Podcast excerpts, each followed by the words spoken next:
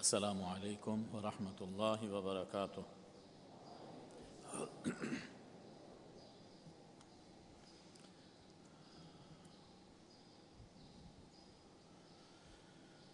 الحمد للہ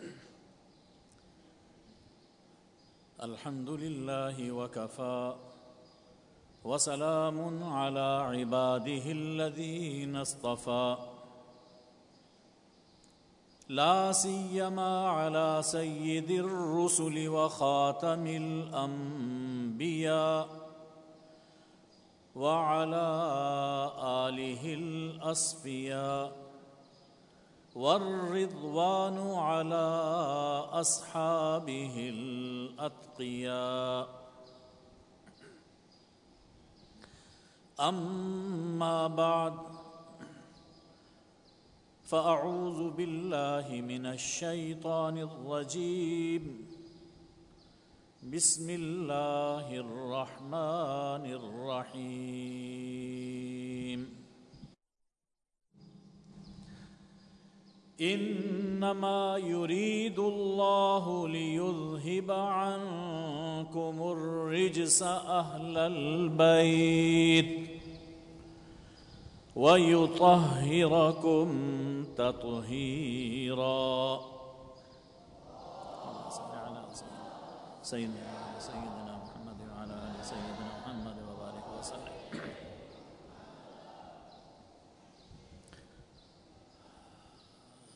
صدر مجلس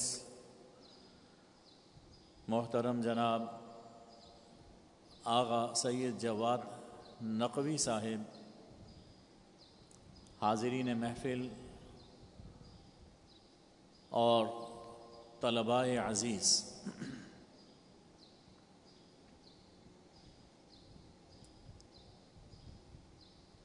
عمل صالح اللہ کے یہاں مطلوب ہے۔ ہمیں حکم دیا گیا کہ ایمان کے ساتھ نیک عمل بجا لاؤ اور اس پر اجر و ثواب کے وعدے ہیں۔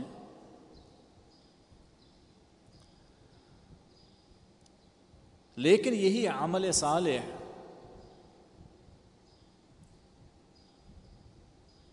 جب کسی عامل سے صادر ہوتا ہے تو عامل کی نسبت سے نیکی اور عمل صالح کی قدر و قیمت بڑھ جاتی ہے۔ کس نے یہ کام کیا؟ ایک کام ایک عام آدمی کرتا ہے، وہی کام اللہ کا پیغمبر کرتا ہے، اس کی قدر و قیمت بڑھ جائے گی۔ اسی طرح عمل صالح کس جگہ کیا جا رہا ہے، اجر و ثواب بڑھ جائے گا۔ ہم ایک نیکی یہاں پہ کرتے ہیں، ثواب دس گنا، لیکن جب یہی نیکی ہم مکہ مکرمہ میں کرتے ہیں تو ثواب ایک لاکھ گنا۔ وقت عمل کی قدر و قیمت بڑھاتا ہے۔ آج اس وقت میں ہم نیکی کر رہے ہیں، اللہ کے بندوں کی یاد میں ہم بیٹھے ہیں، اس کا ایک اجر و ثواب ہے۔ لیکن جب یہی یاد، یہی تذکرہ اور یہی نیکی لیلۃ القدر میں کی جائے تو گویا اس نے ایک شب نیکی نہیں کی بلکہ ایک ہزار ماہ سے زیادہ عرصہ وہ عمل صالح کرتا رہا۔ تو ایک ہی عمل ہے، لیکن عامل کی نسبت سے مقام کی نسبت سے اور وقت کی نسبت سے اس کی قدر و قیمت بڑھتی چلی جاتی ہے۔ شہادت ایک بڑا بڑا عمل ہے جس میں انسان اپنی جان قربان کر دیتا ہے۔ ایک شہادت وہ ہے جو میں اور آپ دیتے ہیں، لیکن جب یہی شہادت اللہ کا کوئی پیغمبر دیتا ہے تو اس کی قدر اللہ کے یہاں بہت بڑھ جاتی ہے۔ جب یہی شہادت اس وقت دی جائے جب امت کو اس شہادت کی ضرورت ہے، مقصد شہادت کی وجہ سے اس شہادت کی اہمیت بڑھ جاتی ہے۔ اور پھر یہ بھی دیکھا جائے گا کہ وہ شہادت کس انداز میں کی گئی، اس شہادت کا رنگ کیا تھا، اس شہادت کے اثرات زمانے پر کیا مرتب ہوئے۔ تو جب حیثیتیں بدلتی ہیں تو اس شہادت کی اہمیت اور قدر و قیمت بھی بلند تر ہوتی چلی جاتی ہے۔ عزیزو، آج ہم شہادت امام حسین علیہ السلام کا کچھ ذکر کرنا چاہتے ہیں۔ سب سے پہلے تو یہ دیکھیے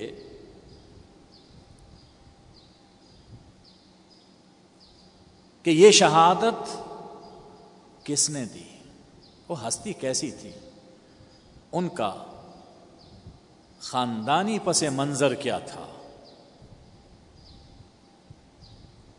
اور پھر یہ کہ کس مقصد کے لیے یہ شہادت دی گئی۔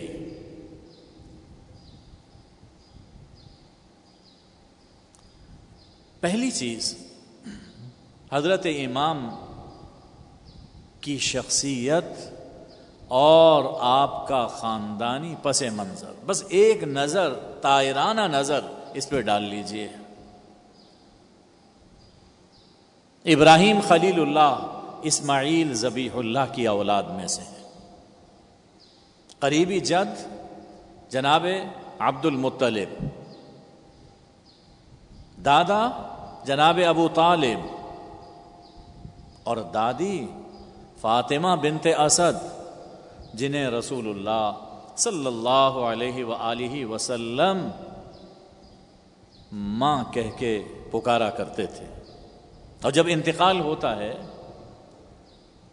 تو تدفین سے پہلے خود سرور دو عالم صلی اللہ علیہ وآلہ وسلم قبر میں لیٹتے ہیں۔ نانا تو وہ ہیں جن کی انسانی تاریخ میں مثال نہیں ملتی۔ نانا وہ ہیں، انسانی تاریخ میں ان کی کوئی نظیر نہیں ہے، ان کا کوئی مثیل نہیں ہے۔ سید الانبیاء ختم الرسل صلی اللہ علیہ وآلہ وسلم، اور نانی محسنائے امت، محسنائے اسلام، محسنائے رسول، سیدہ خدیجۃ الکبریٰ صدیقہ طاہرہ سلام اللہ علیہا۔ ابا کو دیکھیے، ابا وہ ہیں کہ جنہیں رسول اللہ صلی اللہ علیہ وسلم نے فرمایا کہ من کنت مولاہ فعلی مولا، جس جس کا میں مولا ہوں علی اس کے مولا ہیں۔ اور اماں جان کون ہے؟ سیدۃ النساء، سیدۃ النساء، اور بضعۃ منی، میرا جگر گوشہ ہے، میرے جسم کا ایک ٹکڑا ہے، بھائی حسن، بہن زینب۔ اب ذرا سوچئے کہ اس خانوادے میں جس شخصیت نے پرورش پائی، ان کی فکر اور ان کا شعور کتنا بلند اور پاکیزہ ہوگا۔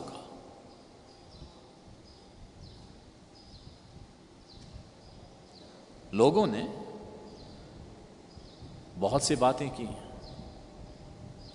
کسی نے ان کی سوچ پر حملہ کرنے کی کوشش کی، کسی نے ان کی نیت میں کوئی عیب تلاش کرنے کی کوشش کی، یہ نہیں دیکھا کہ جو ہیرا جو ہیرا معدن نور میں رہتا ہو، بڑھا ہو، جس کی تراوش نور کے ماحول میں ہوئی ہو، اس ہیرے کی چمک کبھی ماند نہیں پڑتی، اس کے اندر کوئی دراڑ، کوئی خراش نہیں آ سکتی۔ تو حسین معدن رسالت، مصدر نبوت کے پروردہ ہیں۔ اسی سے ہم سمجھ سکتے ہیں کہ حسین کی سوچ کتنی بلند اور کتنی پاکیزہ ہوگی۔ اللہ نے خود قرآن میں فرما دیا کہ انما یرید اللہ لیذھب عنکم الرجس اہل البیت ویطہرکم تطہیرا۔ اللہ تو بس یہ چاہتا ہے۔ لفظ انما قابل غور ہے، یوں نہیں فرمایا کہ اللہ چاہتا ہے، فرمایا کہ اللہ تو بس یہ چاہتا ہے کہ اے اہل بیت، تم سے ہر طرح کی گندگی اور پلیدی کو دور کر دے۔ اخلاقی گندگی ہو، جسمانی ناپاکی ہو، اللہ اللہ تو بس یہ چاہتا ہے کہ تم سے ہر طرح کی گندگی اور پلیدی کو دور رکھے، اور ایک خاص شان کے ساتھ تمہیں پاکیزہ اور صاف ستھرا بنائے۔ اللہ تو بس یہ چاہتا ہے۔ تو جسے اللہ نے خود مطہر فرمایا، جن کا تزکیہ اللہ نے خود فرمایا، ان کے بارے میں کوئی عیب تلاش کرنا یہ انسان کی اپنی سوچ کا قصور ہے، وہاں کوئی عیب نہیں ہے۔ اور پھر دیکھیے کہ رسول اللہ صلی اللہ علیہ وآلہ وسلم کیا فرماتے ہیں۔ کچھ فضائل، کچھ مناقب وہ ہمیں ذہن میں رکھنے چاہیے، اور یہ بات بھی ان فضائل اور مناقب سے پہلے ذہن میں ہونی چاہیے کہ رسول اللہ صلی اللہ علیہ وآلہ وسلم نے جو کچھ فرمایا، وہ اس لیے نہیں فرمایا کہ نانا کو نواسے سے نواسوں سے محبت ہے، بیٹی سے محبت ہے، داماد سے محبت ہے۔ وما ينطق عن الهوى ان هو الا وحی یوحی۔ آپ جو کچھ فرما رہے ہیں پیغمبرانہ شان کے ساتھ فرما رہے ہیں، جس کی جو فضیلت ہے، جس کا جو حق ہے، آپ اس کا اظہار فرما رہے ہیں۔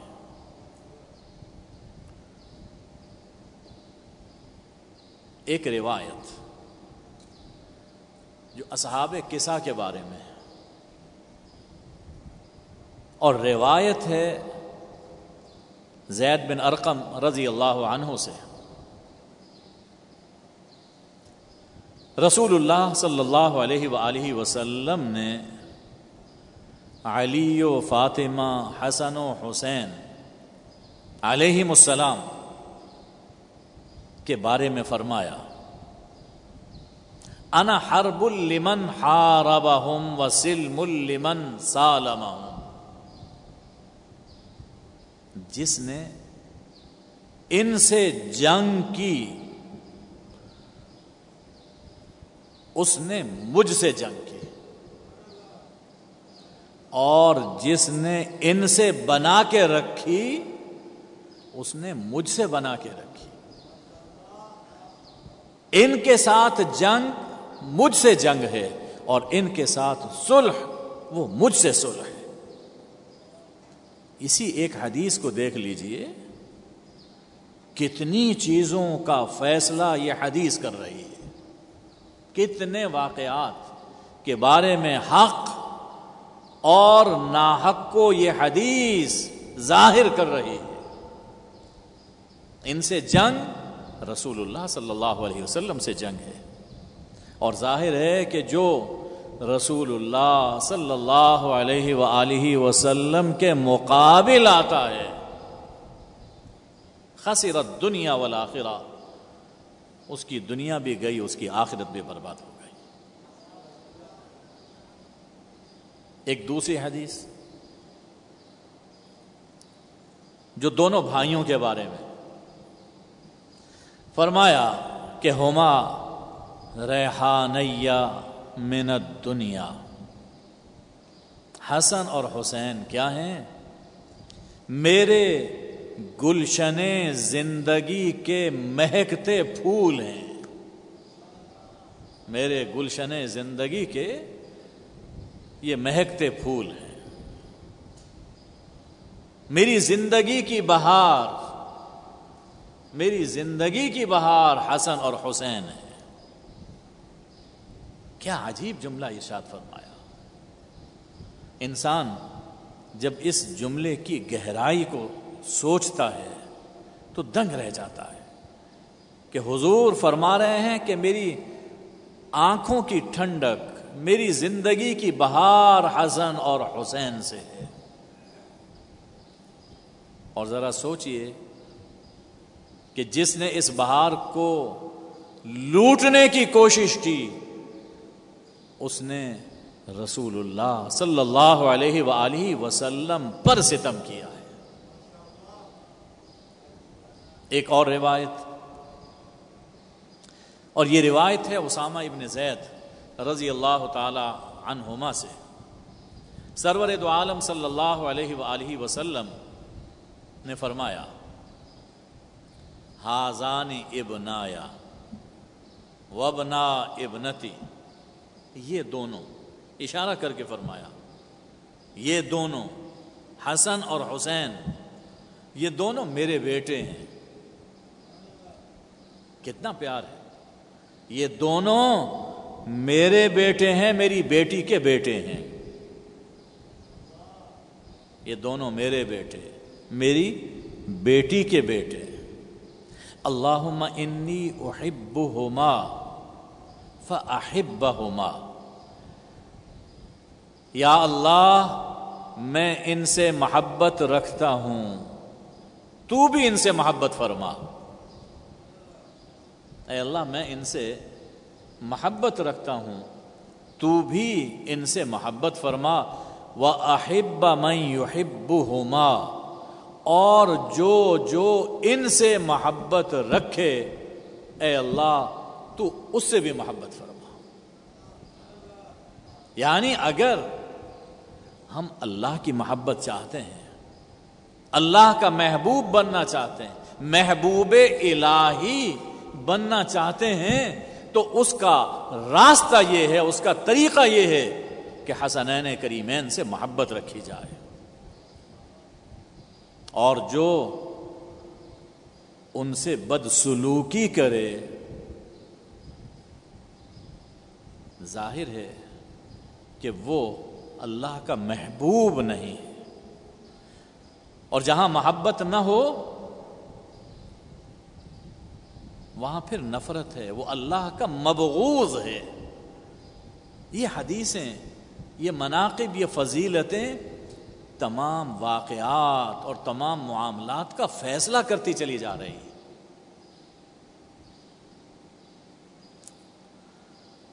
ایک روایت حضرت حذیفہ رضی اللہ تعالی عنہ سے ہے، رازدار نبوت حذیفہ، بڑا عجیب واقعہ ہے۔ فرماتے ہیں کہ میں نے اپنی اماں جان سے کہا مجھے اجازت دیجئے کہ میں نبی اکرم صلی اللہ علیہ وآلہ وسلم کی خدمت میں حاضر ہوں، مغرب کی نماز آپ کے ساتھ پڑھوں اور آپ سے درخواست کروں کہ میرے لیے اور آپ کے لیے مغفرت کی دعا کر دیں۔ آگے بڑھنے سے پہلے یہاں یہ بات نوٹ کیجئے، انسان خود بھی اللہ سے براہ راست دعا کر سکتا ہے۔ نحن اقرب الیہ من حبل الورید وَإِذَا سَأَلَكَ عِبَادِي فَإِنِّي قَرِيب۔ لیکن جب یہی دعا اللہ کا نبی کرے، اللہ کا کوئی ولی کسی کے لیے کرے، تو اس عمل، اس دعا، ابھی جو بات میں پہلے عرض کی، یہی عمل دعا، اس کی قیمت اللہ کے یہاں بڑھ جاتی ہے۔ تو کہتے ہیں میں نے اپنی اماں جان سے کہا کہ میں سرکار کی خدمت میں حاضر ہو کر اپنے لیے، آپ کے لیے مغفرت کی دعا کروانا چاہتا ہوں۔ میں نے مغرب کی نماز آپ کے ساتھ پڑھی، آپ نماز پڑھ کر مسجد ہی میں تشریف فرما رہے، یہاں تک کہ عشاء کی نماز پڑھ لی اور پھر گھر کو روانہ ہونے لگے۔ یہاں رک کر ایک اور بات بھی سمجھیے، یہ ہے ادب۔ ادب سیکھنا ہے تو ان صحابہ سے ہمیں سیکھنا چاہیے۔ مغرب سے عشاء وقت ہے، کافی وقت ہے، لیکن وہ دیکھ رہے ہیں کہ جب رسول اللہ صلی اللہ علیہ وسلم فارغ ہوں گے، میری طرف متوجہ ہوں گے، تو پھر میں کچھ عرض کروں، از خود نہیں گئے۔ جب آپ اپنے دولت خانے کو جانے لگے تو میں پیچھے پیچھے ہو لیا۔ حضور صلی اللہ علیہ وسلم نے میری آہٹ سنی، مڑے، فرمایا من ہاذا، کون ہے؟ اچھا حذیفہ، خود ہی نام لیا، اچھا حذیفہ ہے۔ میں نے کہا کہ جی حضرت۔ فرمایا ما حاجتک، کس کام سے آئے؟ غفر اللہ لک ولی امک، اللہ تیری مغفرت فرمائے، تیری اماں کی مغفرت فرمائے۔ گھر سے چلے تھے اسی مغفرت کی دعا کروانے کے لیے۔ عرض کرنے کی نوبت نہیں آئی، بن کہے ان کی مراد پوری فرما دی کہ اللہ تمہاری اور تمہاری اماں کی مغفرت فرمائے۔ اس کے بعد فرمایا ان ہونا ملک، یہاں ایک فرشتہ موجود ہے جسے نگاہ نبوت دیکھ رہی ہے، حذیفہ نہیں دیکھ رہے، یہاں ایک فرشتہ موجود ہے۔ لم ينزل الارض قط قبل هذه الليلہ، آج رات سے پہلے وہ کبھی زمین پر نہیں آیا۔ اللہ نے خاص کوئی فرشتہ نازل فرمایا۔ اس فرشتے نے رب سے اجازت مانگی کہ مجھے سلام کرنا چاہتا ہے، اور اللہ کی طرف سے مجھے بشارت پہنچانا چاہتا ہے۔ بشارت یہ ہے کہ ان فاطمۃ سیدۃ نساء اہل الجنہ، کہ فاطمہ میری بیٹی خواتین جنت کی سردار ہیں، اور ان الحسن والحسین سیدا شباب اہل الجنہ، حسن اور حسین جوانان جنت کے سردار ہیں۔ یہ بشارت اللہ نے بھیجی، اور اس کے لیے ایک خاص فرشتہ اسے قاصد بنا کر بھیجا کہ اماں کون ہیں؟ جوانان خواتین جنت کی، جنتی عورتوں کی سردار، اور حسن اور حسین یہ جوانان جنت کے سردار ہیں۔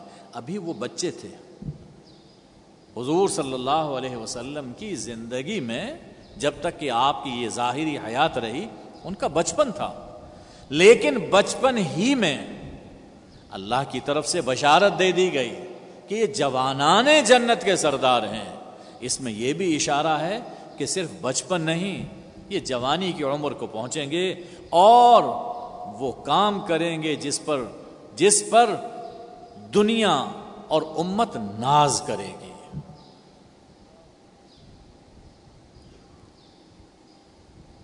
ہم سب یہ دعا تو کرتے ہیں، اے اللہ ہمیں جنت عطا فرما۔ ہم سب یہ دعا کرتے ہیں کہ اے اللہ ہمیں جنت عطا فرما، جنت الفردوس عطا فرما۔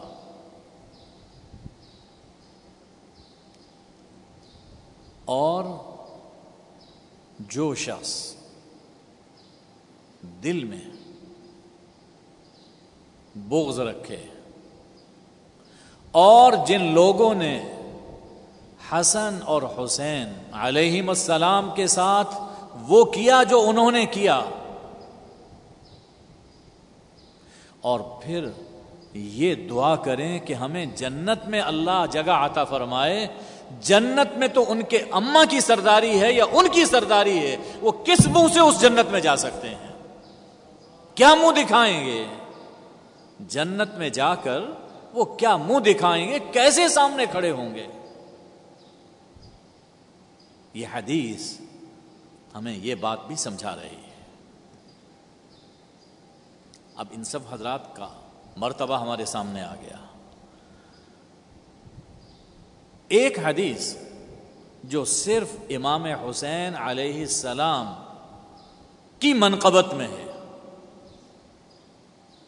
یعلا ابن مرہ رضی اللہ تعالی عنہ سے روایت ہے، سرور دو عالم صلی اللہ علیہ وآلہ وسلم نے فرمایا، حسین منی وانا من حسین، حسین منی وانا من حسین۔ عجیب جملہ ہے، عجیب جملہ ہے۔ حسین میرا ہے، حسین میرا ہے اور میں حسین کا ہوں، حسین میرا ہے اور میں حسین کا ہوں۔ اس جملے میں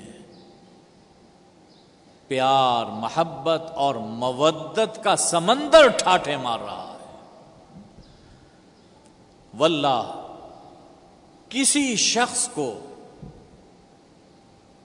یہ منقبت اور یہ اعزاز نصیب ہوا ہوتا، اس کا حاصل زندگی یہی ہوتا کہ رسول اللہ صلی اللہ علیہ وآلہ وسلم نے مجھے اپنا کہا۔ اور یہاں تو کئی مناقب ہیں، کئی فضیلتیں ہیں، تو حسین میرا ہے اور میں حسین کا ہوں۔ دوسری بات فرمائی، احب اللہ من احب حسینا، اللہ اس سے محبت فرمائے جو حسین سے محبت رکھتا ہے، جو حسین سے محبت رکھتا ہے اللہ اس سے محبت فرمائے۔ یہ دعا ہے، دعا ہے، اور اس دعا کے رنگ میں حکم ہے، حکم نبوی ہے کہ حسین سے محبت رکھی جائے۔ اور تیسری ایک بشارت بھی ہے، پیش گوئی بھی ہے، سبت حسین سبت من الاسباط، حسین صرف ایک فرد کا نام نہیں، حسین ایک پورا قبیلہ ہے، حسین ایک پورا قبیلہ ہے، ایک پوری نسل، ایک قبیلہ حسین سے وجود میں آئے گا، یہ پیش گوئی بھی فرمائی، اور جو فرمایا وہ ہو کر رہا۔ اس طرح پہ ہم دیکھتے ہیں تو حسن اور حسین دونوں یہ دلیل نبوت اور معجزہ نبوت بھی ہیں، دلیل نبوت۔ تو ان اصحاب کسا کے بارے میں رسول اللہ صلی اللہ علیہ وسلم نے مختلف انداز سے اپنی امت کو آگاہ کیا، ان کے مقام اور مرتبے سے ہمیں آشنا کیا، اور یہ اس لیے تھا کہ مستقبل میں جو کچھ پیش آنے والا ہے لوگ یہ بات سمجھ لیں اور اس کے مطابق ان سے معاملہ رکھیں۔ لیکن افسوس بھولنے والے بھول گئے، اور پھر وہ کچھ ہوا جس کا زخم آج تک تازہ ہے۔ صاحبو، وقت گزرتا چلا گیا، سن ساٹھ ہجری آ گیا، وہ وقت آ گیا جس کے لیے رسول اللہ صلی اللہ علیہ وآلہ وسلم اور علی و فاطمہ رضی اللہ عنہما نے آپ کی تربیت کی تھی۔ دیکھو، اولاد، محض اولاد کی تمنا اسلام ہمیں یہ نہیں سکھاتا۔ اسلام ہمیں یہ سکھاتا ہے کہ اولاد مانگو اللہ سے، لیکن کسی بڑے مقصد کے لیے۔ رب ھب لی من الصالحین، رب ھب لی من لدنک ذریۃ طیبہ، اسلام ہمیں یہ سکھاتا ہے۔ اور جو جتنے بڑے تھے انہوں نے ایک خاص مقصد کے لیے اپنے نواسوں اور اپنے بیٹوں کی پرورش فرمائی۔ تو سن ساٹھ ہجری میں وہ وقت آ گیا جس کے لیے انہیں حسن اور حسین رضی اللہ عنہما کو پالا پوسا گیا تھا۔ سانحہ کیا ہوا؟ اسلام کے سیاسی نظام کی گاڑی پٹڑی سے اتری، اسلام کے سیاسی نظام کی گاڑی یہ پٹری سے اتر گئی۔ اس حوالے سے اس پر غور کرنے کی ضرورت ہے۔ سیاسی نظام، اسلام کا اجتماعی نظام، اسلامی معاشرت میں، اسلامی ملک میں بہت اہمیت رکھتا ہے۔ اگر سیاسی نظام ٹھیک نہیں ہے تو ہماری نمازوں، ہمارے روزوں، ہمارے ہماری زکاتوں اور ہمارے حج اور عمرے کے فوائد جو حاصل ہونے چاہیے وہ حاصل نہیں ہو سکتے۔ اور اس کے لیے کسی دلیل کی ضرورت نہیں ہے، کئی صدیوں کا مشاہدہ ہمارے سامنے ہے۔ ہم اسی اسی دور میں جی رہے ہیں، قرآن بھی موجود ہے، سنت بھی موجود ہے، لیکن نظام نہیں ہے، سیاسی نظام نہیں ہے۔ حج کے اجتماعات، نماز، جمعے کے اجتماعات، وہ ثمرات حاصل نہیں ہو رہے جو ہونے چاہیے، اس لیے کہ سیاسی نظام، اجتماعی نظام ٹھیک نہیں ہے۔ تو ساٹھ ہجری میں اسلام کے سیاسی نظام کی گاڑی پٹری سے اتری۔ اس موقع پر جو اسلام کے سیاسی نظام کے محافظ تھے، جو سمجھتے تھے، جن کے گھر میں اسلام نازل ہوا، اس وقت وہ امام حسین ہی باقی رہ گئے تھے۔ تو جب یہ گاڑی پٹری سے اترتی ہے تو امام حسین سلام اللہ علیہ کھڑے ہوتے ہیں۔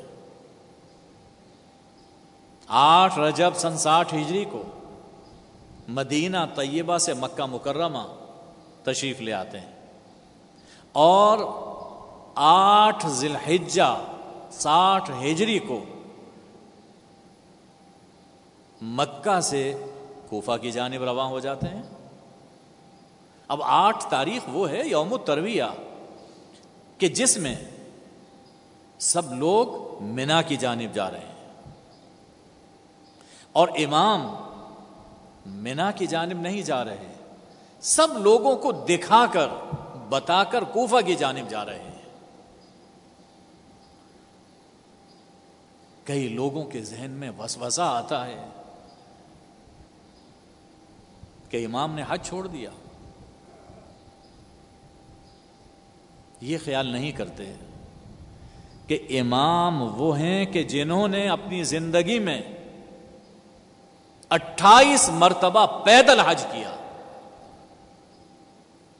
جبکہ سواریاں ساتھ ہوتی تھیں. پیدل حج کیا اٹھائیس مرتبہ, تو انہیں تو مکہ بڑا عزیز تھا, انہیں حج مناسک حج بہت عزیز تھے, لیکن چھوڑ کے جا رہے ہیں. اس زمانے میں آج کل کی طرح ذرائع ابلاغ نہیں تھے. پوری دنیا مملکت اسلامیہ میں اپنی بات پہنچانے کا سب سے بہترین وقت حج کا موقع ہوتا تھا. موسم حج پوری دنیا سے لوگ آ رہے ہیں, وہاں جو بات کہی جا رہی ہے وہ پوری دنیا کے اندر کنوے ہو رہی ہے. تو امام حسین رضی اللہ تعالی عنہ نے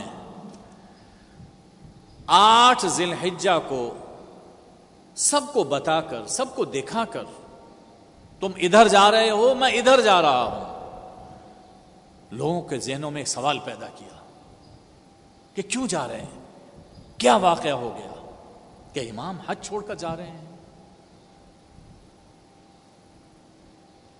امام نے یہ بتایا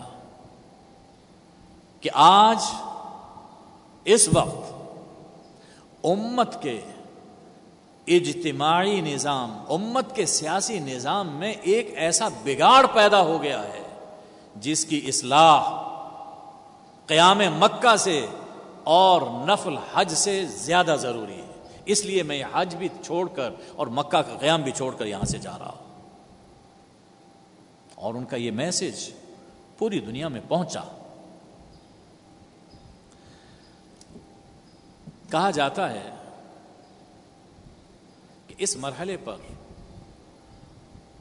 کچھ صحابہ نے اور کچھ احباب نے آپ کو روکا, روایات موجود ہیں. صحابہ نے روکا تو آپ نہیں روکے. پھر اس کے بعد کئی تبصرے ہوتے ہیں. یہ درست ہے کہ انہوں نے روکا, یہ درست ہے, لیکن یہ روکنا اس وجہ سے نہیں تھا کہ صحابہ آپ کے اقدام کو غلط سمجھ رہے تھے, اس وجہ سے نہیں تھا. کسی صحابی نے آپ کے اقدام کو کبھی غلط نہیں کہا,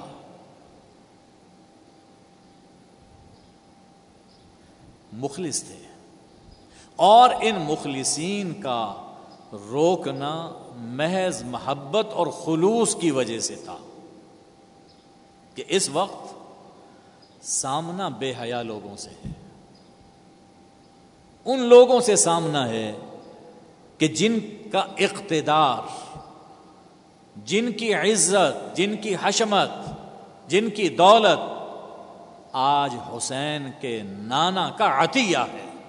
اگر وہ چاہتے تو فتح مکہ کے دن اس زمانے کے دستور کے مطابق سر قلم کروا سکتے تھے, لیکن فرما دیا لا تثریب علیکم الیوم, جاؤ فاذهبوا فانتم الطلقاء, آزاد کر دیا.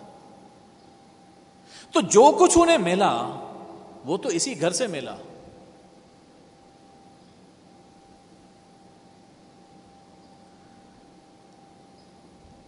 کوئی کیسا ہی کیوں نہ ہو, حتیٰ کہ جانوروں میں ہم دیکھتے ہیں کہ ان پر کوئی احسان کرتا ہے تو جانور بھی احسان مند ہوتے ہیں, احسان پہچانتے ہیں.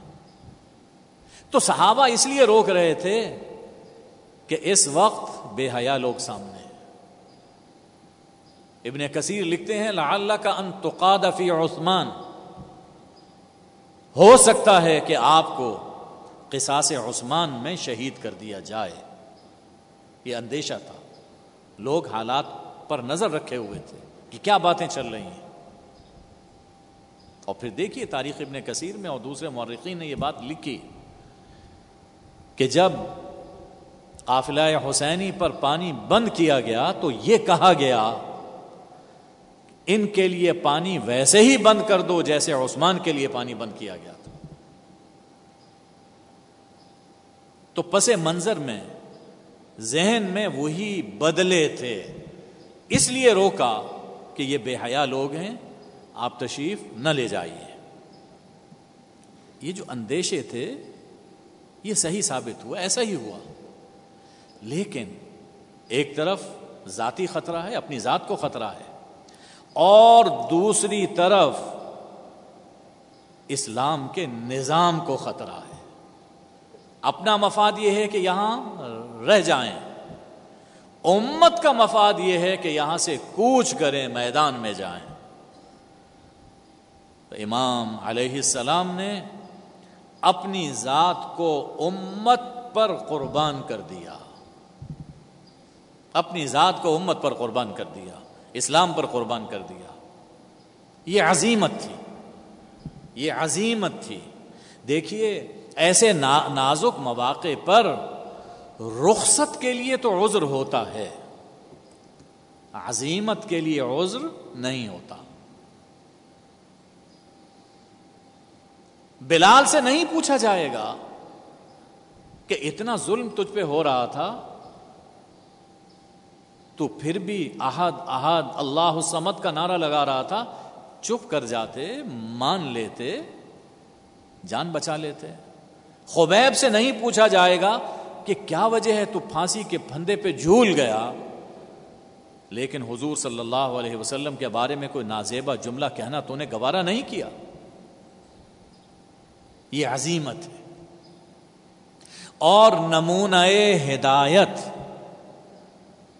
زندگی کے لیے روشن مثالیں رخصتوں میں تلاش نہیں کی جاتی، عظیمتوں میں تلاش کی جاتی. عظیمت یہ ہدایت کا نشان ہوا کرتی ہے. تو امام حسین عظیمت کی راہ پہ چلے. بالفرض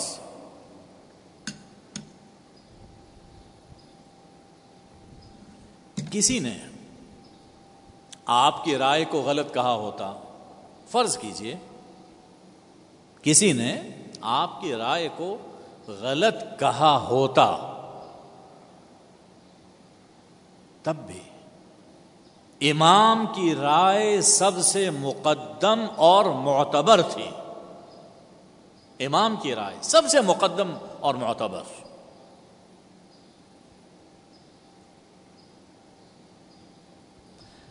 اس وقت اس صفحۂ ہستی پر امام حسین سے بڑھ کر کوئی عالی مرتبت ہستی نہیں تھی، جن کے دامن پر نور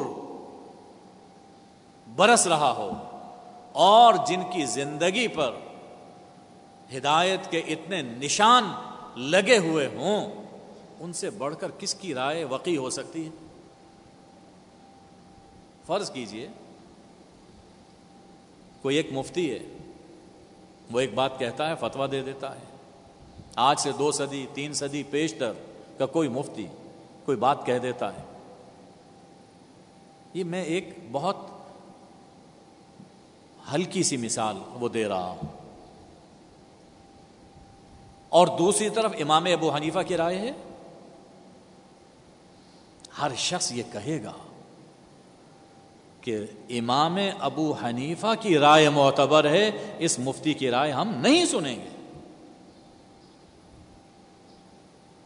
واللہ واللہ امام ابو حنیفہ کا مرتبہ امام حسین کے جوتے کی خاک کے برابر بھی نہیں. واللہ امام ابو حنیفہ ہوں، مالک ہوں، شافعی ہوں، احمد ہوں، اور ہم سب ان کے قدموں کی دھول ہیں، ان کے جوتے کا غبار ہے، اس کے برابر بھی نہیں۔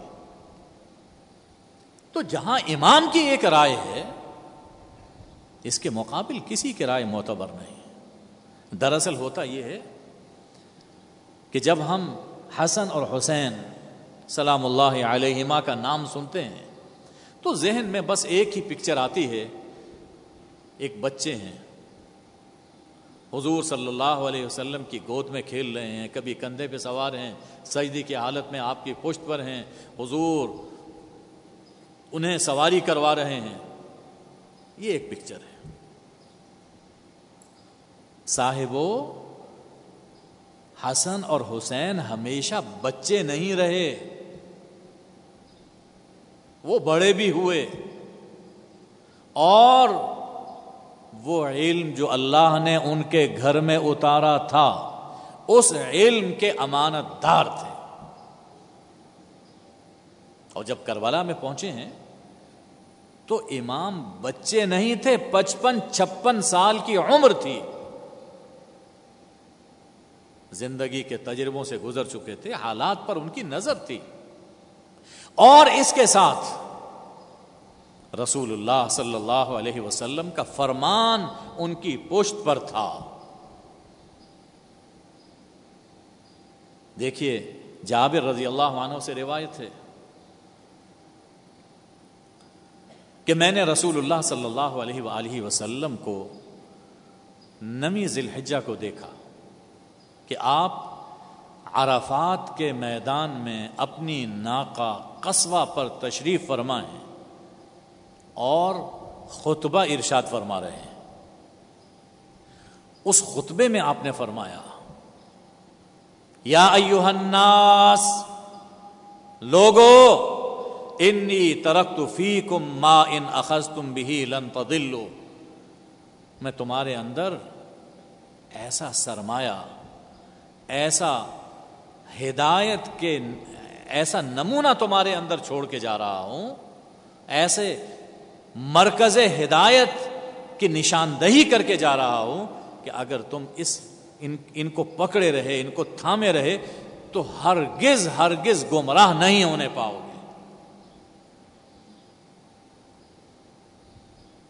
وہ کیا چیزیں ہیں؟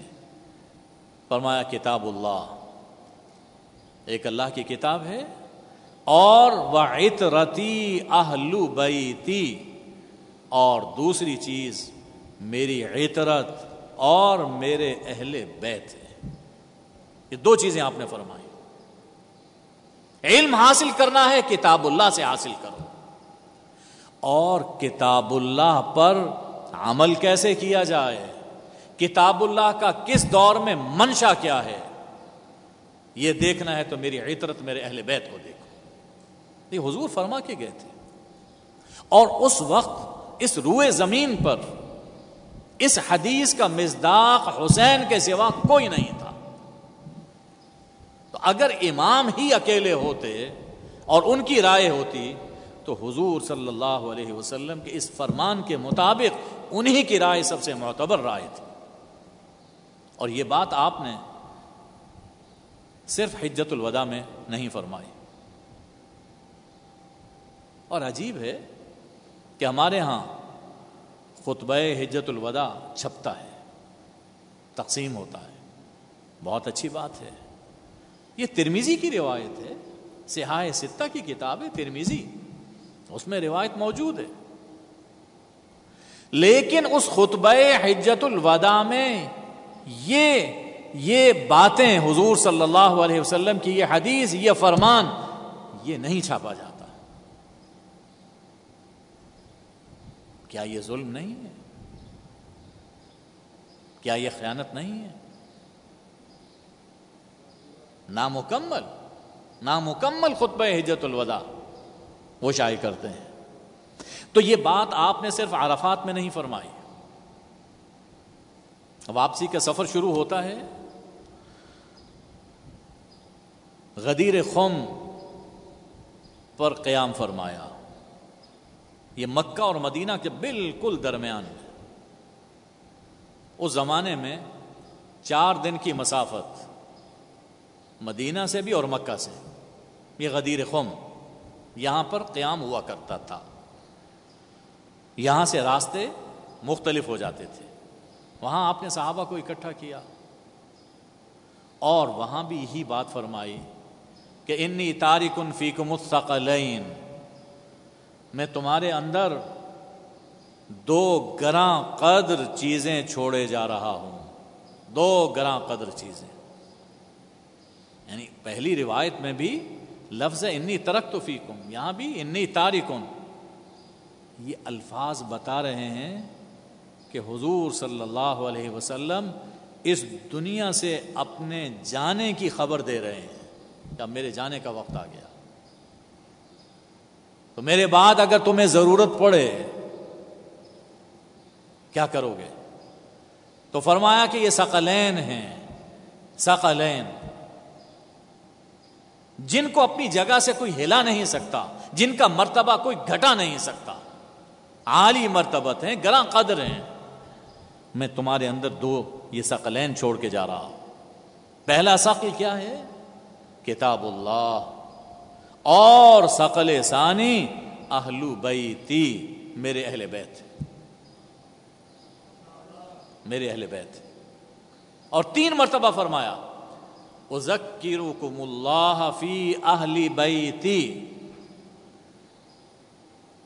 میں تمہیں یاد دلا رہا ہوں، یاد دلا رہا ہوں اللہ فی اہل بیتی، میرے اہل بیت کے بارے میں اللہ سے ڈرتے رہنا، میرے اہل بیت کے ساتھ کوئی معاملہ کرتے ہوئے، کوئی سلوک کرتے ہوئے اللہ سے ڈرتے رہنا.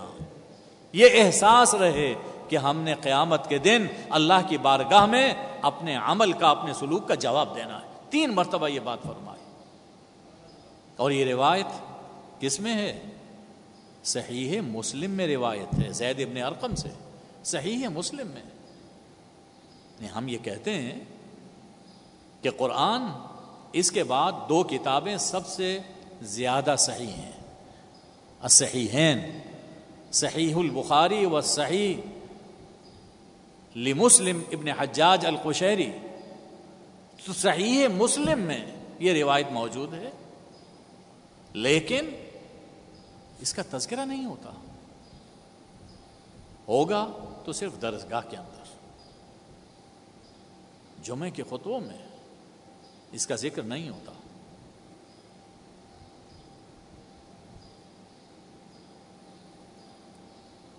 تو یہ صحیح ہے مسلم کی روایت. تو یہ دونوں روایتیں امام کا مرتبہ متعین کرتی ہیں، متعین کرتی ہیں کہ کوئی بھی آپ کے ساتھ نہ ہو، امام حق پر ہے، امام حق پر ہے. انہی کی رائے سب سے وقی رائے ہے. صاحبو، یہ قافلہ مکہ سے کوفہ کی جانب رواں دواں تھا. راستے میں آپ کے قافلے کو گھیر کر کربلا میں اترنے پر مجبور کر دیا گیا. اب یہاں اس بات پہ غور کیجئے کہ آپ کا قافلہ کن لوگوں پر مشتمل تھا، آپ کے اصحاب کون تھے، یہ بھی تو بات دیکھنے کی. اہل بیت خواتین ہیں، بیٹے بیٹیاں ہیں، اور یہ وہ ہیں جن کی پاکیزگی کا اعلان اللہ نے خود قرآن پاک میں فرمایا ہے. باقی صحابہ ہیں، صحابہ آپ کے ساتھ تھے، باقی صحابہ ہیں، اور سبھی تابعین تو تھے ہی. اور تابعین بھی کون؟ تابعین احسان، والذین اتبعوہم باحسان، قرآن کی زبان میں یہ تابعین احسان تھے، سبھی اخیار، ابرار. جبکہ مقابل میں، دشمن لشکر میں کوئی صحابی نہیں تھا، کوئی صحابی نہیں تھا. یہ اشرار اور بدقماش لوگوں کا ٹولہ تھا. دونوں طرف کے شرکا سے بھی ہم حق اور باطل، خیر اور شر کا فیصلہ کر سکتے ہیں. صاحبو، سات محرم اکسٹھ ہجری کو سرکاری آرڈر آیا اور قافلہ حسینی کے لیے پانی بند کر دیا گیا۔ اس ظلم کی سنگینی کے لیے ایک واقعہ ذہن میں تازہ کیجیے۔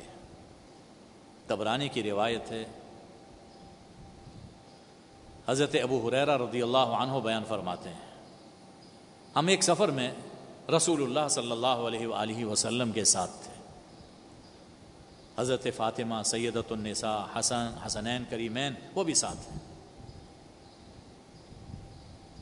حضور صلی اللہ علیہ وآلہ وسلم اپنے لاڈلوں کے رونے کی آواز سنتے ہیں، سواری بڑھا کر اپنی بیٹی کی سواری کے پاس پہنچے، پوچھا کہ بیٹی یہ کیوں رو رہے ہیں؟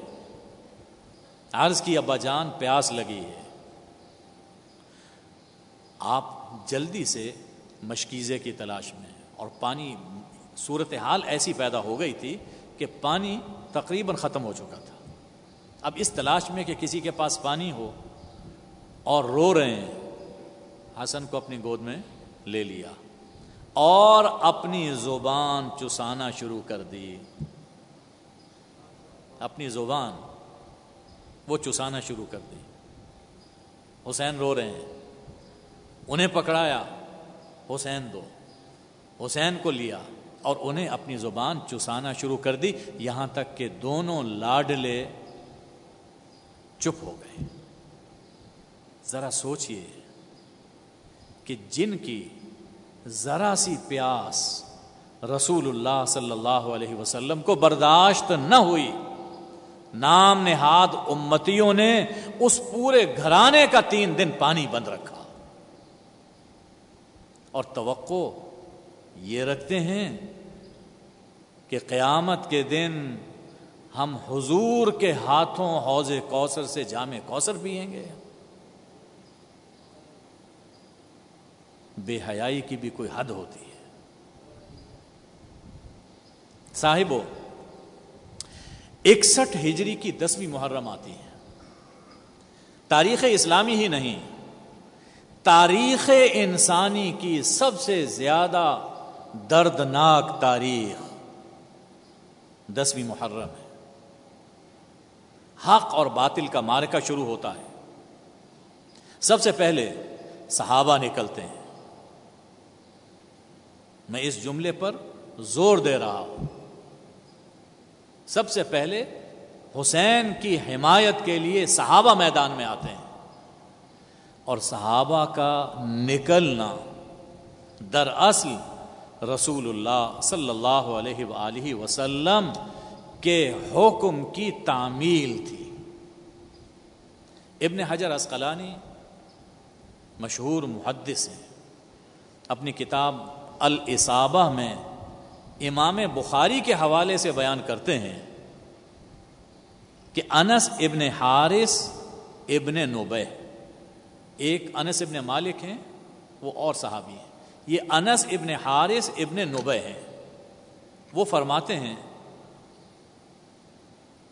کہ میں نے رسول اللہ صلی اللہ علیہ وآلہ وسلم کو یہ فرماتے ہوئے سنا، ان ابنی ھذا، اشارہ کر کے فرمایا، حسین رضی اللہ عنہ کی جانب اشارہ کر کے فرمایا، ان ابنی ھذا، میرا یہ جو بیٹا ہے، یقتل بارض یقال لها کربلا، یہ سرزمین کربلا میں شہید ہوگا، میرا یہ بیٹا سرزمین کربلا میں شہید ہوگا۔ فمن شہید ذالک منکم فلینصرہ، تم میں سے جو جو وہاں موجود ہو اسے حسین کی نصرت کرنی چاہیے، حسین کا ناصر بنے۔ یہ حضور صلی اللہ علیہ وسلم نے یہ حکم دیا تھا۔ اس حکم کی تعمیل میں انس ابن حارث حسین رضی اللہ عنہ کے ساتھ کربلا میں آئے، فقتل بہا مع الحسین، اور حسین کی حمایت میں انہوں نے اپنی جان جان آفری کے سپرد کر دی۔ بڑی بہادری سے لڑتے، بڑھاپا تھا لیکن لڑے، اور خوب جم کے لڑے۔ صاحبو، اس حدیث میں رسول اللہ صلی اللہ علیہ وسلم نے فرمایا کہ فَلْيَنْصُرْهُ، چاہیے کہ حسین کی نصرت کرے. یہ نصرت ختم نہیں ہو گئی بلکہ لازم ہے، لازم ہے کہ امام حسین کے موقف کی حمایت کی جائے اور آپ کے مقاصد کو پورا کرنے کے لیے کوشش کی جائے. حسین رضی اللہ تعالی عنہ کی نصرت آج بھی حضور صلی اللہ علیہ وسلم کے فرمان کی تعمیل ہے. صاحبو، صحابہ و تابعین کے بعد اہل بیت قربانی کے لیے نکلے. ان میں کڑیل جوان بھی تھے، شیرخوار بچے بھی، اور آخر میں خود امام میدان میں آئے، شہید ہوئے. صرف شہید ہی نہیں ہوئے، سر تن سے جدا ہوا، لباس جسم سے اتارا گیا اور پھر گھوڑوں کے سموں سے روندا گیا. ایک ظلم نہیں ہوا، ایک ظلم نہیں ہوا. ظلم کا ہر طریقہ کربلا میں برتا گیا ہے، ہر طریقہ ظلم کا کربلا میں امام حسین کی ذات والا پر برتا گیا ہے. اہل بیت کے تیئیس افراد کربلا میں شہید ہوئے ہیں. اہل بیت، صرف اہل بیت کے تیئیس افراد. اور اہل بیت کی یہ قربانی دراصل رسول اللہ صلی اللہ علیہ وآلہ وسلم کی قربانی تھی. انبیاء کی تاریخ پڑھیے، کسی پیغمبر نے اللہ کی راہ میں اس سے بڑی قربانی پیش نہیں کی. کسی پیغمبر نے اتنی بڑی قربانی اللہ کی راہ میں پیش نہیں کی. اور پھر جس کی قربانی سب سے بڑی، اس کا مقام بھی سب سے بڑا ہے. جس کی قربانی سب سے بڑی ہے، اس کا مقام بھی سب سے بڑا. صلی اللہ علیہ وآلہ وبارک وسلم. کربلا میں صرف شہادتیں ہی نہیں ہوئیں، ظلم و ستم اور جور و جفا کے سبھی انداز کربلا میں آزمائے گئے. یہاں ایک اور روایت کی طرف توجہ دلانا چاہتا ہوں. حضرت علی کرم اللہ وجہ فرماتے ہیں، الحسین اشبہ رسول اللہ صلی اللہ علیہ وآلہ وسلم ما بین الصدر الی الرأس، والحسین اشبہ النبی صلی اللہ علیہ وآلہ وسلم ما کان اسفل ذالک. سر سے لے کر سینے تک حسن شبیہ رسول ہیں. یہ کون کہہ رہے ہیں؟ مولا علی. سر سے لے کر سینے تک حسن شبیہ رسول، اور سر سے نیچے قدموں تک حسین شبیہ رسول ہیں. اس روایت کے پیش نظر عرض کرتا ہوں کہ رسول اللہ صلی اللہ علیہ وآلہ وسلم ربیع الاول گیارہ ہجری میں وفات کے بعد بھی حسن اور حسین کی صورت میں زندہ رہے. حسن اور حسین کو جب دیکھتے تھے تو یوں لگتا تھا گویا رسول اللہ صلی اللہ علیہ وآلہ وسلم چل پھر رہے ہیں. گیارہ ہجری کے بعد بھی حسن اور حسین کی صورت میں حضور صلی اللہ علیہ وآلہ وسلم زندہ رہے. اور ظالموں نے سن پچاس ہجری میں حسن کو نہیں اور اکسٹھ میں حسین کو نہیں، دراصل رسول اللہ صلی اللہ علیہ وآلہ وسلم کو شہید کیا. حسن اور حسین کو نہیں، انہوں نے رسول اللہ صلی اللہ علیہ وآلہ وسلم کو شہید کیا ہے. وَسَيَعْلَمُ الَّذِينَ ظَلَمُوا أَيَّ مُنْقَلَبٍ يَنْقَلِبُونَ. السلام علیکم یا ابا عبداللہ الحسین ورحمۃ اللہ وبرکاتہ. آخر میں میں آغا جواد نقوی صاحب اور ان کے پورے رفقا کا شکریہ ادا کرتا ہوں کہ انہوں نے اس پاکیزہ محفل میں مجھے ذکر امام کرنے کا موقع عطا فرمایا. اللہ ان سے خوشنود ہو اور آپ کو بھی ترقی اور کامیابی عطا فرمائے. وآخر دعوانا ان الحمدللہ رب العالمین.